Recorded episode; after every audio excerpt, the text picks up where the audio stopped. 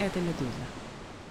Объявление перед тем, как начать эпизод. 11 декабря 2023 года появилось новое издание городское онлайн-медиа на русском языке под названием «Шön». Из названия ясно, о каком городе, о Берлине. В германской столице живет порядка 300 тысяч человек, понимающих по-русски. Многие из этих людей приехали из России и Украины, причем недавно из-за войны. Новое медиа, в том числе для них, оно освещает и объясняет берлинскую жизнь, рассказывает о культуре, политике, урбанистике, локальных героях, городской мифологии и так далее далее. Главный редактор, многие знают его по «Медузе», и в частности по подкасту «Что случилось?» это журналист, эксперт по берлинским ночным клубам и по немецкой политике Дмитрий Вачедин. Шон запускается как бесплатная медиа, но в скором времени ведет платную подписку. Спешите видеть, вернее читать. Ну а теперь поговорим не то что о Шон, а явно о каком-то шреклик, то есть о довольно ужасной теме.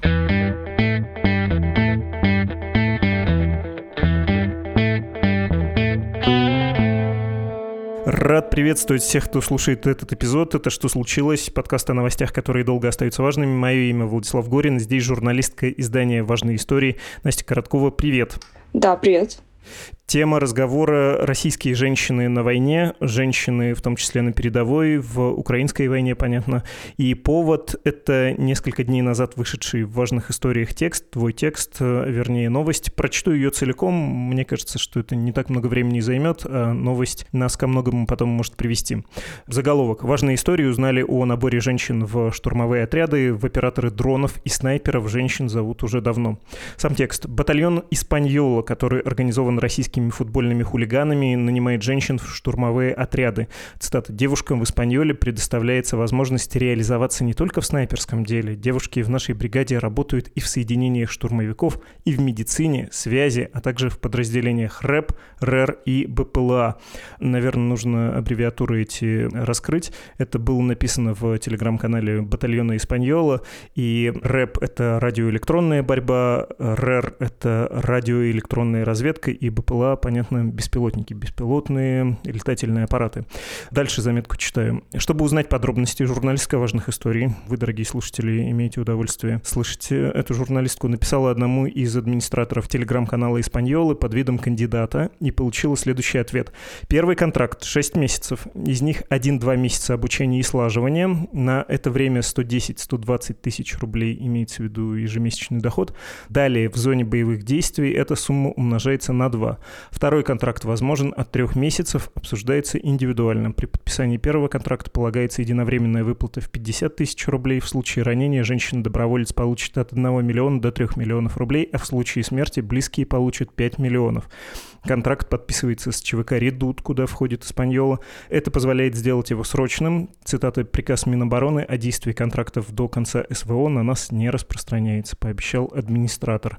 Мне кажется, можем, не дочитав, э, говорить, хотя перед этим хочу еще напомнить о том, что у тебя выходил в октябре текст, его заголовок, тоже в важных историях, создан не только для супов и детей, российских женщин начали вербовать на боевые специальности для участия в войне.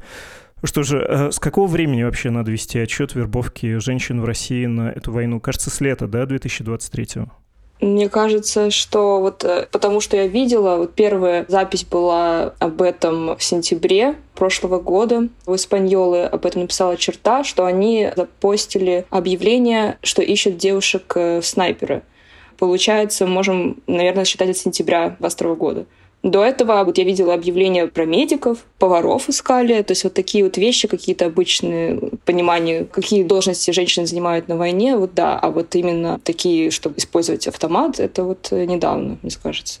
Тоже хотел про это спросить, э, потому что, кажется, до этого напирали в объявлениях и распространяя в соцсетях ЧВК и других на фельдшерскую помощь, на сам инструкторов, и потом уже появились воинские специальности. Еще раз, снайперши, операторы, беспилотники, и прямо речь идет про потенциальных штурмовиков. Тут хочется какой-то феминитив придумать, но я не знаю, штурмовиц, да, наверное, будет э, самый правильный. Да, да, кстати, у меня проблема с этим была текстом, что я не понимала, а, нужно ли какой-то феминитив из этого делать, потому что очень тяжело подобрать какие-то нужные слова, а как бы в мужском роде их не назовешь уже. Ну да, я могу рассказать про то, как я узнала. Моя первая новость была про отряд Борс, и случайно обнаружила объявление в каком-то паблике женщин, которые поддерживают войну, то есть какой-то такой специальный отдельный паблик был, и там э, запостили осенью этой, что ищут девушек э, на БПЛА и снайперы, и я подумала, ну, позвони просто, спрошу. И мне ответила на удивление, я думала, что будет какой-то мужчина отвечать, как это обычно бывает. А тут ответила женщина таким даже немного грубым голосом, таким строгим. И она мне сначала пыталась отговорить пойти на войну. Она говорит, зачем тебе это? Ты можешь пойти гуманитаркой заниматься, ты можешь там пойти плести сетки, еще что-то такое. Я начинала там всякие на ходу придумывать свои убеждения, псевдоубеждения, что я хочу, там, у меня брат погиб, или там брат у меня воюет, что-то какие-то такие вещи говорила, что я хочу отомстить. И, в общем, она как-то поняла, что, видимо, я заинтересована, перестала меня отпугивать и начала объяснять условия. И, как оказалось, потом еще проверили с моей коллегой, условия по зарплате от мужчин не отличаются, что тут как бы феминизм победил в каком-то смысле.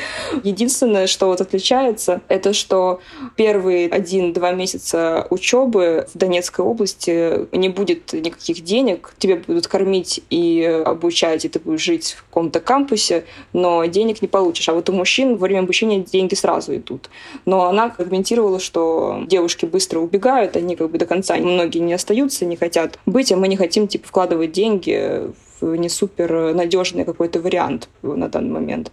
И она сказала, что как только наберется 30-40 человек желающих, то они закроют набор, и вот у них уже появится такой мини-батальон, не знаю, отряд. Удалось тебе потом отследить эту историю? Сформировали они батальон в 30-40 человек или нет? Я позвонила через неделю примерно, там уточнить какие-то вещи, мне сказали, что уже набор один закрыт. Я не совсем помню, это был БПЛА или снайпер, один из них уже был закрыт. То есть э, мне сказали, что я не успела. БПЛА. Ну, насколько я помню, по твоему тексту БПЛА. Вот, то есть уже на БПЛА набрали, остались снайперы, можно пойти. Но я еще так спрашивала, что лучше, куда пойти. Типа вот э, она говорит, и там, и там ты будешь все равно прикрывать мужчин или там работать с мужчинами, то есть ты так будешь попадать под пули, даже если ты оператор ППЛА, это не значит, что ты будешь где-то отсиживаться вдали, и война тебя не коснется. Ты не будешь просто с пультом сидеть и управлять им. Ты как бы должна тоже вместе со всеми находиться на передовой, смысле, тебе придется все равно рисковать своей жизнью. Потому что это не такая работа, что ты просто вдали сидишь и как бы просто управляешь маленьким самолетиком. То есть, видимо, уже какой-то набор появился. И я еще заметила, что ну, я пару женщин смогла сдианонить, которые там служат. Одна из них уже там на втором контракте. То есть вот они говорят, что якобы только один контракт. Она мне тоже говорила, эта женщина-рекрутерша, что только один контракт на 6 месяцев и все. А вот на видео интервью пропагандистов э, там была одна девушка, которая уже второй контракт подряд. Ей 20 с чем-то лет, и еще интересно, что она там познакомилась со своим будущим мужем, хотя это тоже запрещено. То есть мне рекрутерша сказала, что никаких контактов с мужчиной, если будет какие-то отношения в батальоне, то сразу всех выгоняют. Но, как оказалось, это не так. И вот эта девушка, которая нашла себе мужа-пулеметчика, они активно фоткаются вместе в форме на войне, в каких-то разрушенных домах. Там он ей цветы дарит, она тут стоит фоткаться цветами, и при этом у нее форма. В общем, это все выглядит очень сюрреалистично. С другой стороны, ну, это, наверное, в каком-то смысле феминизм. Но при этом я еще спросила женщину, вот эту рекрутершу, а почему я не могу просто пойти в Минобороны и подписать нормальный контракт? Почему я должна идти через Борс? Она говорит, ну, ты попробуй сначала, иди, спроси у них, они тебе там все скажут. То есть, как бы, она говорит о том, что невозможно в более официальном поле пойти через Миноборону и на войну пойти. Это нужно делать через эти вот батальоны, хотя, как потом выяснили журналисты, что эти батальоны связаны с Минобороны. То есть это какая-то не знаю, мне кажется, как будто бы это бюрократия. То есть мы не можем через эту бюрократию пройти вот так, но мы ее пройдем вот так. И видят, что много россиян поддерживают войну. Видимо, женщины тоже как-то активничают, и они, наверное, просятся. И они на этом фоне, наверное, увидели, что есть какой-то спрос. Но я им сказала, что это массовая какая-то вещь пока что. То есть я не видела прям много объявлений, но они есть. У меня свербит про тех, кто участвует в штурмах, те, для кого мы так и не придумали слово конвенционального, которое все бы поняли без э, пояснений. Ну, в общем, про штурмовиц. Э, они-то чем занимаются непосредственно? Я просто себе это плохо представляю не потому, что я такой заскорузлый женщина и война, как это можно убивать, или там э, женщина не потянет, ничего такого, но это физически трудно, потому что ты несешь на себе примерно такое же количество веса, что и остальные, остальные, но должен находиться в темпе, а это то, от чего зависит выживание всей группы часто. Ну или хорошо, твое личное, надо быстро перемещаться, да, очень мобильная война, вот в частностях, когда идет речь. Нужно перемещаться из той точки, куда сейчас ударят, в другую, более безопасную, например.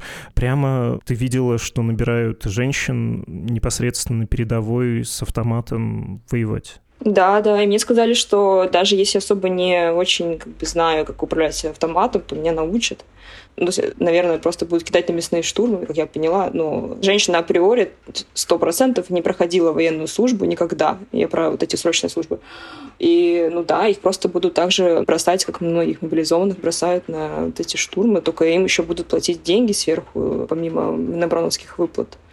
И мне там присылали анкету заполнить, там были вопросы там, по поводу родственников, были какие-то родственники за границей, когда ты был последний раз за границей. То есть такие вот анкеты для устройства в ФСБ, Академию, не знаю. То есть э, там прям э, выбирали, то есть нужно быть с идеальной биографией. А, и не берут еще тех, у кого долги, насколько я помню, какие-то проблемы с законом. То есть тут как бы не как с зэками пригожинскими. Ну вот про обучение, если еще говорить, что тебе эта женщина пообещала, и если она скептично была настроена, она тебя не отговаривала, потому что, ну даже хорошо, снайпер или оператор БПЛА, ну на снайпера нужно учиться не три месяца, как там в объявлениях написано, по-серьезному учиться три года на воинскую специальность. То есть у тебя полное ощущение, что это в качестве расходного материала. Все, кто на такие объявления отзовется, будут использованы. Ну, то есть, если мы говорим про Борс, то там просили желательно иметь какой-то более-менее опыт э, с оружием. Если его нет, то скорее тебя просто обучат полностью под ППЛА оператора. Что касается Борс, то там сказали, если ты будешь плохо обучаться, если у тебя будут плохие результаты, если будешь слабым и как-то нам не подходить, то человека просто после обучения не возьмут. То есть там э, не просто набирают 30-40 и обучаются, и все. Они набирают, я так понимаю, наверное, чуть больше, потому что должны остаться 30-40 уже после обучения. То есть э, они сказали, что будут какой-то ну, некий консилиум из главных э, людей в Борзе, и они будут их э, выбирать, кто самый хороший кандидат, чтобы пойти в женский отряд. А в Испаньоле они сказали просто, типа, ну, обучим, и все. Ну, то есть у меня проблема была в том, что я не смогла поговорить по телефону с этим человеком, потому что он отказывался. Он говорил только по переписке. Он говорит, что, ну, желательно иметь опыт, естественно, как везде, но если что, обучим. Но мне кажется, это так уже с мужчинами просто делают тоже. Ну, мы же видим, что они там по неделю учатся, непонятно как. Поэтому, я думаю, тут такая же тактика. Можешь напомнить, я сейчас понял, что у многих в голове Вагнер, э, вымпел, все смешалось. Про Борс, про Испаньолу, про Редут, э, какие функции они исполняют, в том числе после того, как э, ЧВК Вагнера перестали быть главным вербовщиком наемников в Российской Федерации, о связи с Минобороны и с разведкой, и про чеченскость, и про фанатскость да, этих брендов. Помимо ЧВК «Вагнер», еще до смерти Пригожина было много разных маленьких батальонов, которые тоже предлагали контракт. Они скрывали тот факт, что они связаны с Минобороны, и предлагали на полгода контракт на год и так далее. Мужчинам, которые не хотели попасть в мобилизацию и хотели как-то подзаработать или какие-то более выгодные условия пойти на войну, они выбирали идти вот в ЧВК или в другие организации, вот эти батальоны.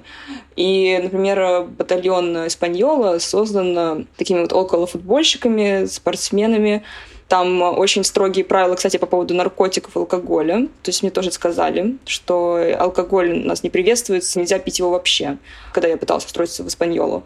То есть там такой околофутбольный дух. И второй батальон, про который я писала, это Борс. Это батальон, сделанный типа силовиками ДНР. Ну, тоже такая же система, что там несколько месяцев контракт, после смерти вот эти выплаты и так далее. На самом деле все в итоге вот эти батальоны, как мне и женщина сказала рекрутерша, и вот э, некий рекрутер в переписке из Испаньолы, что все подписывают контракт э, с ЧВК «Редут». ЧВК «Редут» — это типа как альтернатива ЧВК «Вагнер», и как потом оказалось, журналисты проектов «Радио Свободы» выяснили, что «Редут» связан с ГУР Минобороны, с разведывательным управлением Минобороны, то есть, по сути, деньги все идут э, из Минобороны. Просто вот эта возможность, она как бы упрощает мужчинам жизнь в том смысле, что у тебя нету бессрочного контракта. То есть, если ты подписываешь контракт с Минобороны вот напрямую через военкомат, то по новым законам, ну, как новым последним, который выпускал Путин, во время мобилизации, который до сих пор как бы идет, военный не может просто уволиться, пока не закончится мобилизация. Даже как бы нет военного положения, но вот есть вот это вот э, ограничение все равно. И люди, которые идут в Минобороны, подписывают контракт, они потом, пока СВО не закончится, навсегда на этой войне. Поэтому мужчины-добровольцы часто выбирают вот эту вот э, опцию, когда ты 6 месяцев отслужил и уходишь. И чаще всего они потом все равно возвращаются, потому что им нравятся эти деньги, они уже привыкли к войне, и им удобно. Они, вот есть определенные чаты с вот этими добровольцами, где они общаются, знаете, как вот выбирать машину или там телефон, а вот куда получше, вот, а там как, а вот там типа тебя обманут или не обманут. И все как бы пишут свои отзывы об этом. И вот также они обсуждают, то есть там один человек пошел, допустим, от Испаньолы, а потом он пишет, я уже побыл в Испаньоле, вот я вернулся в отпуск, а вот что насчет такого батальона, кто что скажет. То есть как бы люди так уже, как будто бы, не знаю, журналистские и которые уехали из России, создавали свои некие чаты, там называются ноготочки, там в Тбилиси, в Праге и так далее. И мы там все обсуждаем, какие салоны нам нравятся, куда пойти, где дешевле, где лучше. И вот то же самое есть как бы аналог такой вот этих добровольцев. Они обсуждают, вот, где повыгоднее им повоевать. Поэтому ЧВК «Редут», он создал такую альтернативу, чтобы люди все еще хотели идти на войну как-то. Ты говорила про чаты, в которых эм, женщины, которые поддерживают СВО, общаются, и группы чаты, в которых реклама, собственно, и появляется, в том числе там появляется. А там, судя по комментариям, судя по отзывам других женщин, как относятся к призывам идти воевать женщин? Ну, то есть это же можно, с одной стороны, расценить даже в таком настрое провоенном, как «О да, возможность, почему нет?», а с другой стороны, вы там настолько довоевали, что нас, что ли, баб хотите призывать? Как реагируют? Ну, кстати, положительно. Некоторые даже типа спрашивают. Ну, то есть это не то, чтобы я прям... Э, есть отдельные чаты по женщинам, которые воюют, есть группы, которые поддерживают, да, вот войну. Там они пишут... Вот вышел этот пост, например, с э, батальоном Борс вакансии, и они пишут, ой, а можно с там судимостью? Ой, а можно с этим? То есть они начинают вопрос задавать, а при каких условиях точно я могу туда попасть? То есть у них есть какой-то интерес. А второе, это что вот я видела в чате добровольцев, писали женщины, вот этот чат как-то попали, и они пишут, ой, а куда мне можно попасть? То есть э, не сказала бы, что это массовая такая вещь, конечно, но в целом есть заинтересованные лица, да. А также есть много подготовительных каких-то курсов, где помимо тактической медицины обучают там стрельбе и всяким таким вот э, военным штукам. И там много женщин понимают, что не, не прям могут пойти потом на войну, но они все равно к чему-то готовятся. И также парочку есть курсов, которые обучают операторов ПЛА, и есть даже много репортажей пропагандистских э, вот с этих курсов, и там есть э, женщины некоторые на кадре в масках, которые говорят, что я вот с мужем пошла обучаться БПЛА на всякий случай, вдруг придется пойти на войну. Или другая говорит, я обучаюсь в БПЛА, может быть, постараюсь пойти на войну. То есть они как-то себя подготавливают еще то есть до каких-то возможностей заработать денег. То есть есть такие желающие, да, но опять-таки я не думаю, что это массовый характер, мне просто кажется, что пропаганда хорошо показывает, как будто бы это что-то массовое. На самом деле это просто какие-то маленькие локальные штучки по регионам работают, и все. Еще есть женская гвардия Урала. Это тоже подготовительные курсы. Чтобы туда попасть, как писали в СМИ, нужно как-то отличиться с гуманитарной миссией военной. Вот те, которые прям очень-очень хотят и очень-очень часто помогают, им можно попробовать себя вот в таком деле. Куда дальше они идут, я пока что не нашла из того, что после этой женской гвардии девушки ехали на войну. Пока это все как хобби выглядит. Если говорить про рекламные объявления, там упирают на деньги, да? Ну, потому что то, что рассчитано на мужчин, там, безусловно, есть и вот этот флер патриотический, но в основном говорят деньги, льготы, статус ветерана боевых действий. В случае с женщинами то же самое или пытаются давить на какие-то чувства, каким-то образом эмоционально воздействовать похитрее, что ли, чем в случае с мужиком, у которого кредиты, семеро половкам и прочее. Нет, то же самое, то есть тоже деньги, тоже вот э, 6 месяцев контракт уже делается, вот упор, что только 6 месяцев. И, ну, конечно, деньги, и женщина может получить все эти льготы военные, то есть полностью равноправие с мужчинами. То есть какой-то романтики я не заметила. То есть они просто скорее хвастаются, что вот у нас женщины тоже есть. То есть вот они тоже получают награды, вот они тоже типа молодцы, вот они вообще э, там часть большого коллектива и все их уважают. То есть тут больше про феминистский посыл. Ну, то есть я не сказала бы, что они как-то прям заманивают. Просто показывают, что вы тоже можете помочь. Можно что-то сказать о тех, кто идет, кто соглашается на это? Вот из того же самого разговора с рекрутершей твоего стало тебе понятно, кого хотят видеть и кто к ним приходит? Она мне, конечно, не рассказала, кто у нее там был, но она как бы отметила, что ей нужны боевые девушки, которые знают, чего хотят и знают, почему туда идут, а не которые там начитались книжек о войне и думают об этом все в таком романтическом ключе.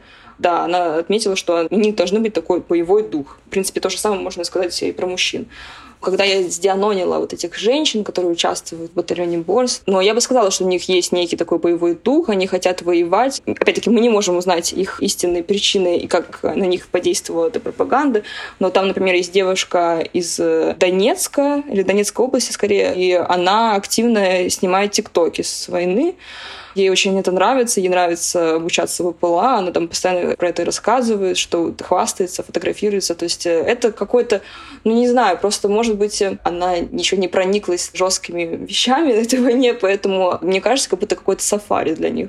Но мне кажется, это страшно, потому что когда я разговаривала с мобилизованными, которые прям реально в штурм ходили, они такие вещи говорят, что ну, это несопоставимо с тем, что показывают эти девушки, потому что они показывают как будто какую-то веселую сторону войны, что это типа просто как поход. У меня такое ощущение как бы соцсетей. Я могу, конечно, ошибаться, но они там прям хвастаются этим, что вот мы наравне с мужчинами воюем, и вот э, мы такие молодцы. Ну, то есть мне кажется, что если бы человек видел все эти ужасы, наверное, он бы так не хвастался. Не знаю. Но это мое личное мнение.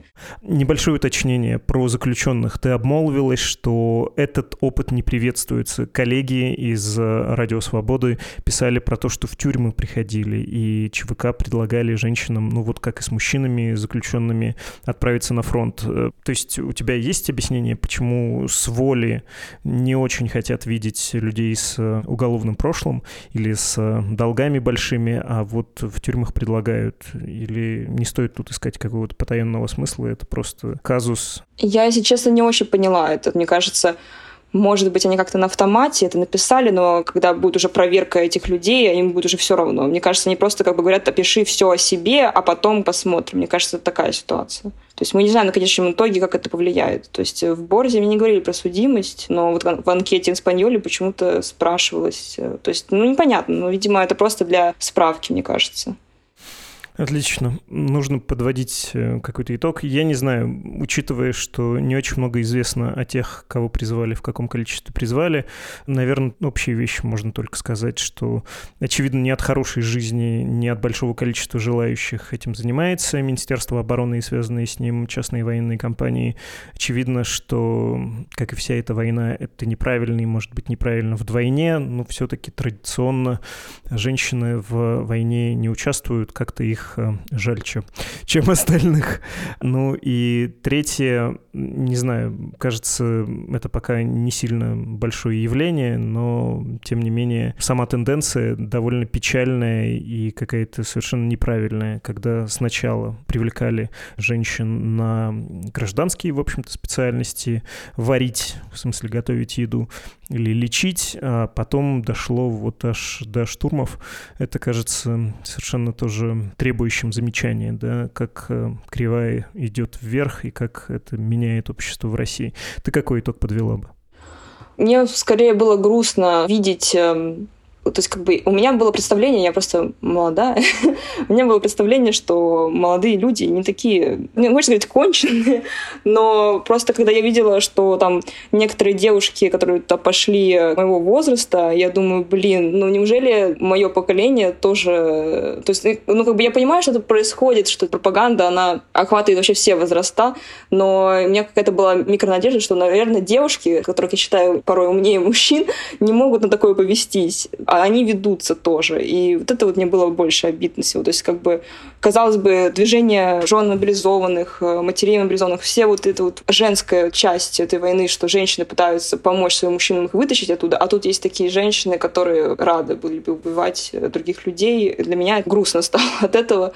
Очень жалко, что пропаганде подвергаются абсолютно все, и любого пола. Они просто, видимо, влюбились в эту романтику. Я вижу, что они так разговаривают про это в интервью, как будто бы они чувствуют себя, не знаю, знаю, героями советских книжек про войну, что вот это вот все вот так. Они вот реально в это верят. Вот это обидно. Отлично, спасибо тебе большое. Спасибо. Это была Настя Короткова, издание «Важные истории».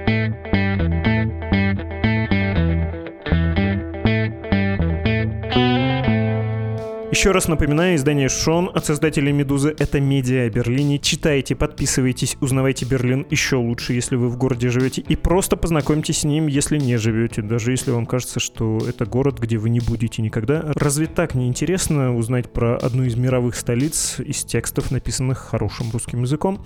Также сама-то «Медуза» никуда не девается. Поддержите ее, пожалуйста, если у вас есть такая возможность, и если для вас это безопасно. Наш медиа крупное, много работников в нем, включая тех, кто делает этот подкаст, никакие благотворительные средства не в состоянии обеспечить достаточное количество денег для существования редакции. Только вы, массовая аудитория, массовые издания, с каждого понемножку можете это сделать, в смысле поддержать нас, обеспечить нашу работу. Письма в редакцию можно отправлять на подкаст собакамедуза.io. Это был подкаст о новостях, которые долго остаются важными. Он называется «Что случилось?». Мое имя Владислав Горин. Всего доброго и удачи.